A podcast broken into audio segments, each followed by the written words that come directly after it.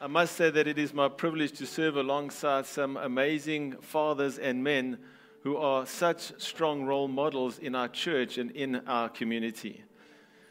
You know, popular culture will tell us that the role of the father is not that important anymore, but it's the same culture that is falling apart at the seams because fathers are absent. And you know what? In a society where the role of the father is being diminished more and more, let us be determined to be the standard that God would have for the lead role in the family. Fathers that love their wives the way that Jesus loves his church, and fathers that love and protect their children with their own lives and raise their children in the knowledge and fear of the one true God. Let us lead our families in a way that would honor our Father in heaven. Amen. And I want to just honor the dads this morning who have taken their position in this regard biological fathers as well as those that are fathers figures and role models to young men and women that don't have their own dads. And if your dad is with you today, or if you get to speak to him later, don't forget to tell him how much he means to you and how much you appreciate him. Dads, we, we love and appreciate you all this morning. Amen. Church, today we continue with our series, Preaching the Kingdom. And the subtitle for today's message is Principles for Relating to Others. Principles for Relating to Others.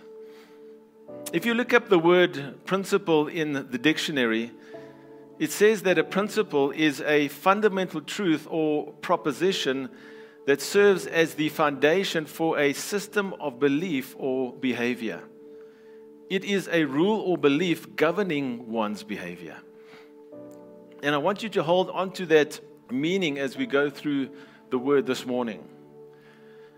Now, church, we've already seen in this monumental message, the Sermon on the Mount preached by Jesus, that the kingdom of God operates on an entirely different value system to the kingdoms of this world. They are what you could call diametrically opposed. Because since when does the world say, Blessed are the poor in spirit? Since when does the world say, Blessed are those who mourn and, and those who are meek? And since when does the world say, Blessed are those who hunger and thirst after righteousness? The world doesn't think that way. The world operates on an entirely different wavelength and, and set of values. And there's not a paragraph in this mountain of a sermon that we're studying that doesn't demonstrate the stark contrast between the value system of the kingdom of God and the value systems of this world. And, church, as we look at the last few sections here of chapter 5 today, Jesus shows us three particular principles about how his followers are supposed to conduct themselves in a relational way to other people. Yes, a lot of the Bible deals with our vertical relationship with God and getting right with Him. But then there's also a good portion of the scriptures that also deals with the horizontal, which is our relationship with one another. And not just one another in context of our church brothers and sisters, one another wherever you go and wherever you have influence uh, from day to day. And that's what this last part of chapter 5 here is all about in the Gospel of Matthew. Jesus gives us these important principles about how his followers are supposed to conduct themselves as kingdom representatives, even as they are living in another kingdom. And so let's read what Jesus says about these principles, and then we'll get into the detail of his transformational words. Let's start with principle number one. Beginning in verse 33, it says, Again, you have heard that it was said to those of old, You shall not swear falsely, but you shall perform your oaths to the Lord. But I say to you, do not swear at all, neither by heaven, for it is God's throne, neither by the earth, for it is his footstool, nor by Jerusalem, for it is the city of the great king. Nor shall you swear by your head, because you cannot make one hair white or black. But let your yes be yes and your no, no, for whatever is more than these is from the evil one. So, church, principle number one is the principle of, of keeping your word. Very important principle. And this is vitally important because I think you will agree we are living in a time where it is hard to believe what most people say or the promises that they make. You just go and listen to the news or you go onto social media, right? There are probably a thousand different opinions on, on one issue, and they are all promising that their, their view is the one to go by. We hear promises from our politicians that are very seldomly fulfilled. We hear commitments and promises from our friends, our, our family, and sometimes even our closest loved ones that don't ever materialize. Sometimes we even make commitments and say things and then never follow through. But you see, church, words matter, promises matter. We need to say what we mean and mean what we say. And while everyone else in our culture might do differently, the followers of Jesus are supposed to behave counterculturally and are supposed to be people of their word. God wants us to be as reliable with our speech as He is. I mean, can you imagine, church, for a moment, if all the promises in the Bible were unreliable? If that were the case, you would have no hope for your salvation. You would have no assurance of heaven one day. But thank God his promises are reliable, and we know this because his character is true. Right? In church, what he calls us to when he calls us to be people of our word is to be people of our character. Because to be a man or a woman of your word is really an indication of the character that you carry. That's why it says in verse 37 but let your yes be yes and your no, no. Because there should be enough credibility in our character that we don't need to add additional words to try and bolster what we say. This is why Jesus said, Don't swear by heaven, don't swear by the earth, don't even swear by your own head. Because people in Jesus' day were going around without enough character, and they were making these statements and saying that I swear to you by this, and I swear to you by that. And Jesus is trying to teach us that if your character is right, then people should be able to accept yes when you say yes to mean yes, and no when you say no to mean no. But if your character isn't right, then you, you try to start adding all these other things. Like, I swear to you, you know, I swear on my life, or I promise you. Or what did we say when we were young? Cross my heart, hope to die, stick a needle in my eye. Right? But here's the point your character should speak enough for itself that you should just be able to say yes or no, and people will know what you mean. The Bible helps us to be men and women of our word, and here are a couple of sub points to, to number one. The Bible says in Ecclesiastes chapter 5, verse 2, it says, Do not be quick with your mouth do not be hasty in your heart to utter anything before God. God is in heaven, you are on earth, so let your words be few. You see, sometimes we fail to keep our word because we are too quick with our mouths and we haven't really thought it all the way through. Maybe it's because we overestimate our ability to deliver on a promise and we underestimate what it will take to make good on our word. That's why you have that phrase that you should rather under promise and over deliver. Sometimes, quite honestly, it's because we want to appease someone because they keep on hassling you about the same thing. So you just throw out a promise to try and get them off your back. Or maybe it's because you're trying to impress someone, so you just, you just make a promise. Whatever it is, church, if we are too quick with our mouths, we may be setting ourselves up for failure when making commitments or promises.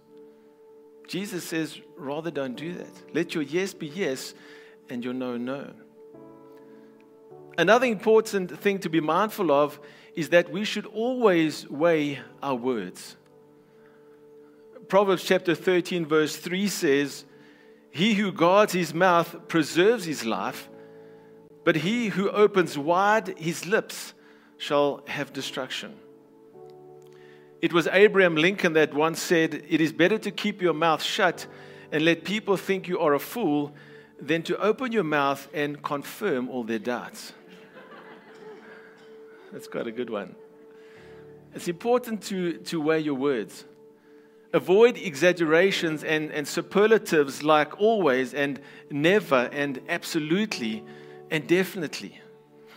You know, we get ourselves in trouble when we say things like, like babe, I will definitely be home at four o'clock after golf this afternoon.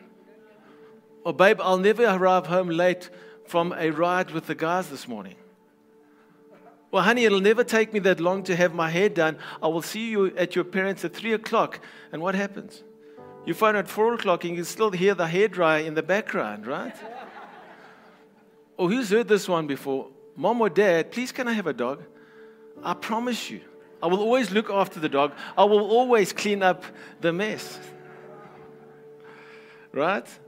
Just be honest with your words. Don't make, make these exaggerated statements like, I will always drive the speed limit. Don't lie, you broke it coming to church this morning. right? What are you talking about?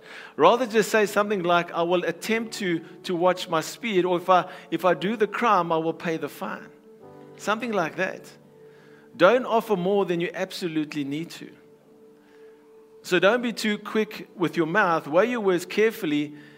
And then, thirdly, underneath this point about keeping your word, it is a good reminder to avoid unrealistic promises. It says in Ecclesiastes chapter 5, verse 5, it is better not to make a vow than to make one and not fulfill it. And this is important, church, because false hope is not a good thing for the people's lives that you have an influence in. What I mean by that? It's like me as a father. Let's say, for instance, I've been called to go to war and I have to sit my family down and I tell them, listen, I'm going to war, but I, I tell them, I promise you I'll be uh, back one day. I don't know what's going to happen there. Or it's like you telling your unsaved friends, if you would just give your heart to Jesus Christ, I promise you everything is going to be perfect for the rest of your life. You can't make those promises. And I know the reason why we, we say things like that. We want somebody to feel better, we want somebody to, to be hopeful. But we can't give people false hopes or misleading optimism because it's not ours to give, right? Only God knows the outcome. That's why James reminds us of this very thing in James chapter 4. He says, almost in a bit of a, I suppose, sarcastic way, he says, Come now, you who say, Today or tomorrow, we will go to such and such a city, spend a year there, buy and sell, and make a profit. Whereas you do not know what will happen tomorrow, for what is your life? It is but a vapor that appears for a little time and then vanishes away. Instead, you ought to say, If the Lord wills, we shall live and do this or that. But now you boast in your arrogance. All such boasting is evil. Church, Jesus calls us to be men and women of our word. In fact, it says in Proverbs chapter 12, verse 22, that the Lord detests lying lips. He hates lying lips, but he's, he says he delights in people who are trustworthy. And you know, I've heard it said too often that, that people don't want to do business with Christians because they don't deliver on their promises and their commitments. They are not people of their word, they are not trustworthy. And I know that's a generality because some people, you know, they, they'll have one bad experience with a Christian business person, then they'll paint everyone with the same brush. Right? And sometimes they do that because they just say these things because they don't want to become Christians themselves. But unfortunately, church, this can be a true thing in the way that some Christian businessmen handle their affairs. Jesus is calling us to a standard where our yes means yes and our no means no.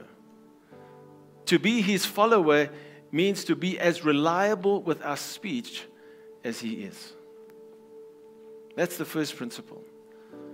Number two, the second principle at the end of chapter 5 Jesus tells us to turn the other cheek. Let's read what he says from verse 38. You have heard that it was said, an eye for an eye and a tooth for a tooth. But I tell you not to resist an evil person. But whoever slaps you on your right cheek, turn the other to him also. If anyone wants to sue you and take away your tunic, let him have your cloak also. And whoever compels you to go one mile, go with him too. Give to him who asks you, and from him who wants to borrow from you, do not turn away. In this passage of Scripture, Jesus addresses a, a series of mistreatments by others and how we should resist retaliating to these mistreatments.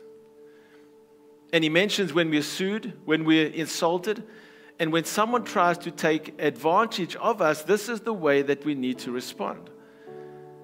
And, church, just to be clear this morning, in the section here, when he talks about turning the other cheek, He's not talking that we t- saying that we should just roll over and let people mistreat or abuse us.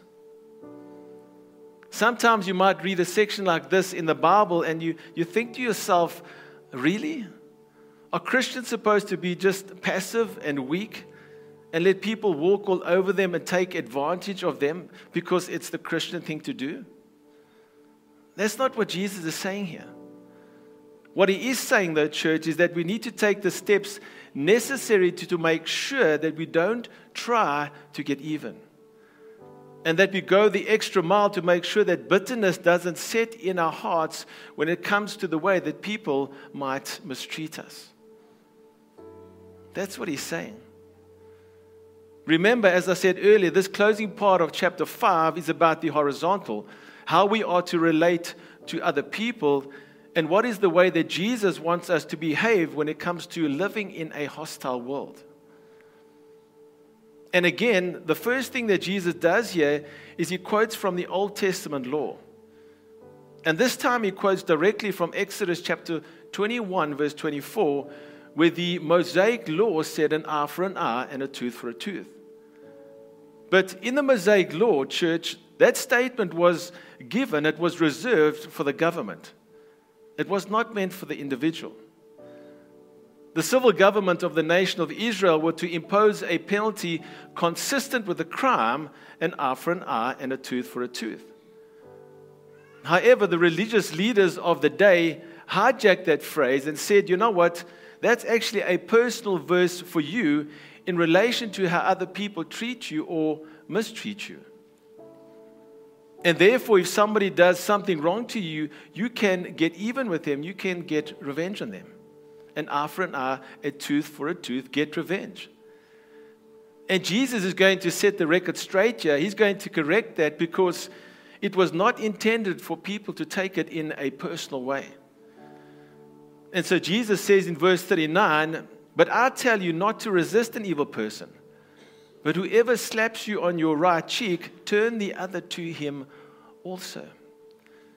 And let's be honest, is that a verse that you've ever struggled with in your life before as a Christian?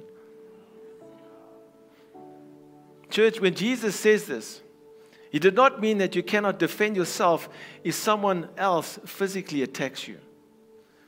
He's not implying that if somebody comes up to you and takes a golf stick and hits you on the right side of your face, that you must just turn the other side and let them bash that side too.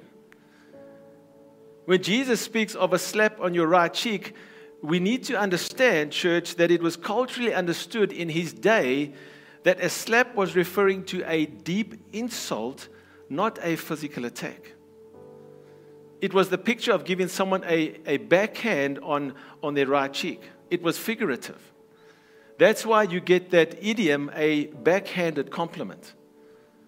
And what this means, church, is that if you give someone a backhanded compliment, is that you give them a compliment disguised with an insult. So to be hit on the right cheek was an idiom in the day that meant a deep insult, not a, a physical attack. The phrase had figurative meaning, not literal meaning. And so, what Jesus is saying here is that if someone deeply insults you, I want you to just turn the other cheek. I want you to endure the insult and let God defend you. Don't retaliate. That's what he's saying here.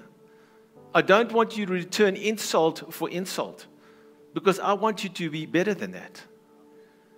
He's saying, as my follower, if you bear my name as Christian, if somebody insults you, just turn the other cheek, walk away, and let God defend you. Don't try and defend yourself in this way. And just to be clear this morning, Jesus didn't mean that we should just tolerate all kinds of evil. Jesus demonstrated with his own life when he turned over the, the tables of the money changers in the temple courtyard. He certainly wasn't tolerant when something was being done in an evil way.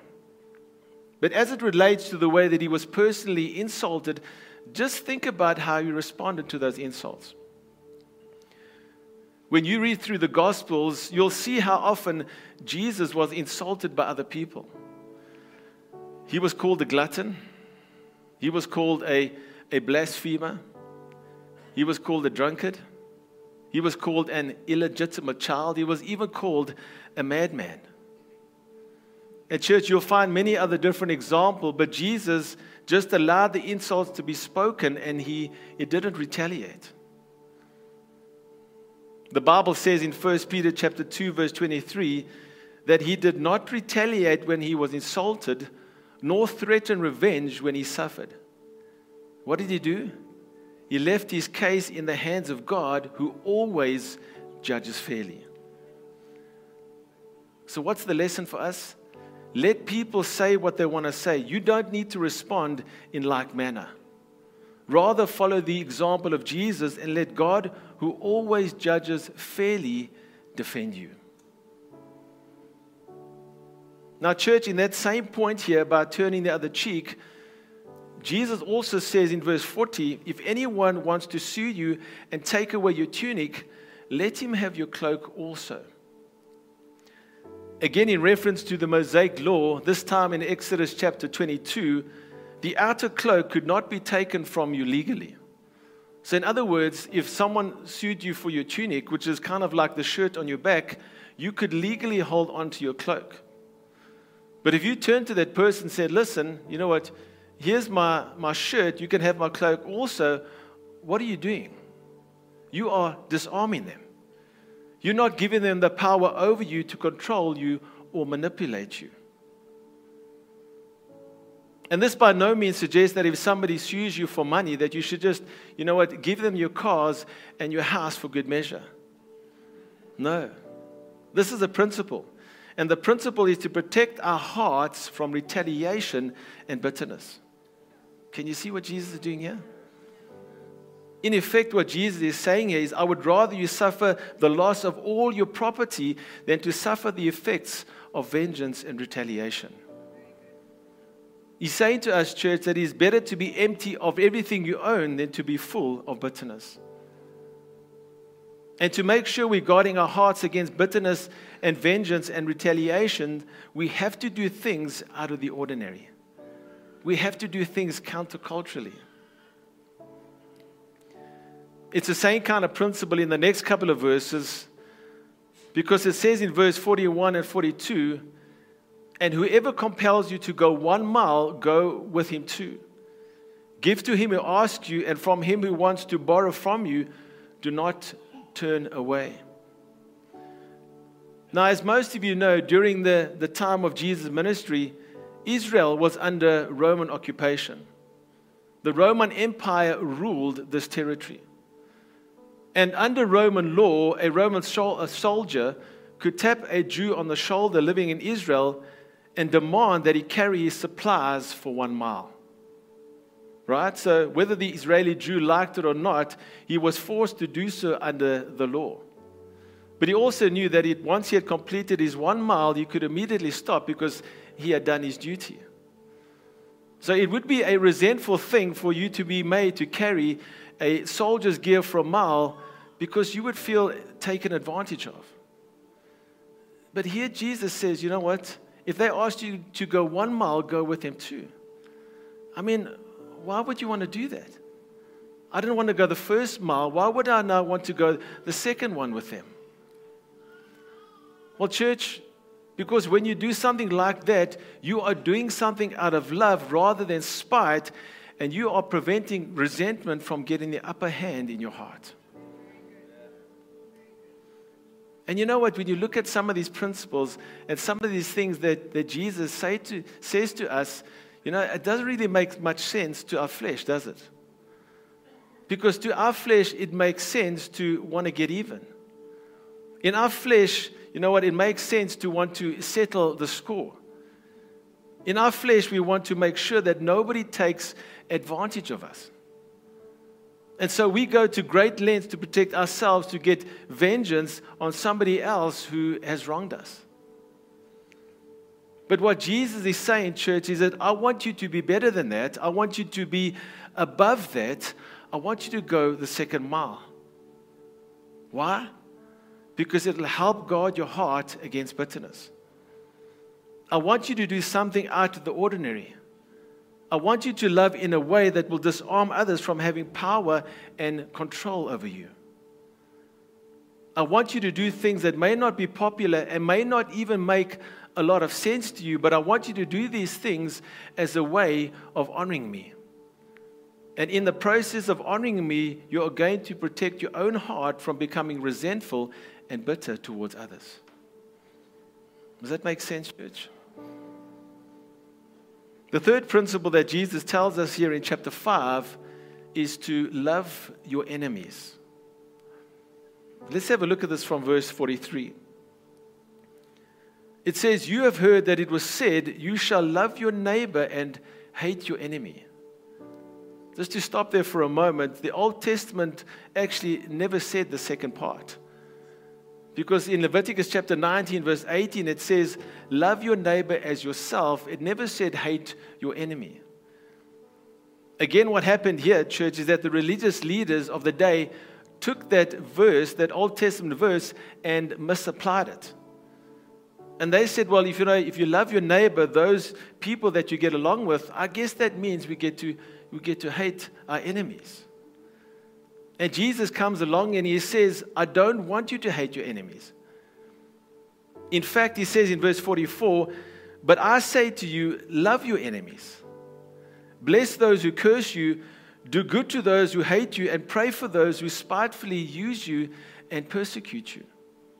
That you may be sons of your Father in heaven, for he makes his sun rise on the evil and on the good, and sends rain on the just and on the unjust. For if you love those who love you, what reward have you? Do not even the tax collectors do the same? And if you greet your brethren only, what do you do more than the others? Do not even the tax collectors do so? Therefore, you shall be perfect just as your Father in heaven is perfect. So, first, the Mosaic law did not say that you could hate your enemy. It just said, love your neighbor as you love yourself. And secondly, the word enemy here is a broad term, but it basically means people who might criticize you or mistreat you. And I want you to notice here in verse 44, when he tells us to love our enemies, that word love is the word agape. And agape, church, as we know, is the highest and most supreme kind of love that we can only know and experience and offer when we have relationship with Jesus. Because that's where our love comes from, right? So get this, when he tells us to love our enemies, to love people who criticize, mistreat, or insult us, he is calling us to this highest kind of love, to this agape kind of love. And in order to love someone who mistreats you or insults you in some way, it will require a love that will not come from yourself. This is a love that can only come from a relationship with Jesus. Because when you experience this kind of love from God toward you, then you will be able to express this love of God toward others. And here's the point the idea of loving your enemy is not what he or she does against us, it is the idea of loving their soul. Church, and I want you to think of it this way this is important for all of us to understand. At one point, before any of us became a Christian, right, if you are here today and you are a, a Christ follower, before you became a, a Christian, right, you were an enemy of God. And you may say, but Pastor, you know what? I wasn't that bad, right? I was a, a relatively good person. I was somewhere in the middle. No, church. You're either for him or you're against him. You're either with him or you are opposed to him. You either gather with Jesus or you, you scatter abroad. Right? There, there is no gray area. Church, all of us, before coming to know Christ, all of us were opposed to God. And yet He loved our souls so much that He sent His Son Jesus Christ to die on a cross for us. So while we were enemies toward God, He still loved us. He loved our souls. He didn't love what we did, He didn't love our behavior, He didn't love our actions. But He died for that because He loved our souls. That's the kind of love that He calls us to. And that's really what Jesus is saying in this last part of Matthew chapter 5. Because, church, as I start to close this morning, how do you really conduct yourself in a relational way that will impact and influence others, especially when those others are mistreating you, when they are insulting you? You love their souls. You love their souls so much that you will be a man or a woman of your word. You will be a man or a woman of, of integrity and character. You love their soul so much that you'll be willing to turn the other cheek if they insult you and go the second mile with them so that your heart remains pure towards them and to other people. That you don't close off your heart. You love their soul so much the way that God loves their souls, that you would love your enemies, bless those who curse you, do good to those who hate you, and pray for those who spitefully use you and persecute you. And, church, I know this is a high calling, but this is what Jesus calls his kingdom representatives to. And if we can love in this way, if we can behave in this way, if we can love counterculturally, if we can turn our thinking up on side of its head, something like that, can you imagine the impact that, that we'll have? It says in the scriptures that we will be sons and daughters of our Father in heaven. And Jesus says here in verse 48, Therefore you shall be perfect just as your Father in heaven is perfect. And that word perfect means to be whole, it means to be complete, it means, means to be mature. Church, is it going to be easy? No. Right? Is it possible? Of course. With God, all things are possible. Amen. God is calling us to be completely countercultural. And you know what? It, just, it, it requires a, a shift in our thinking. But this is what He calls us to. Can we receive God's word this morning, church? Can we thank the Lord for His word?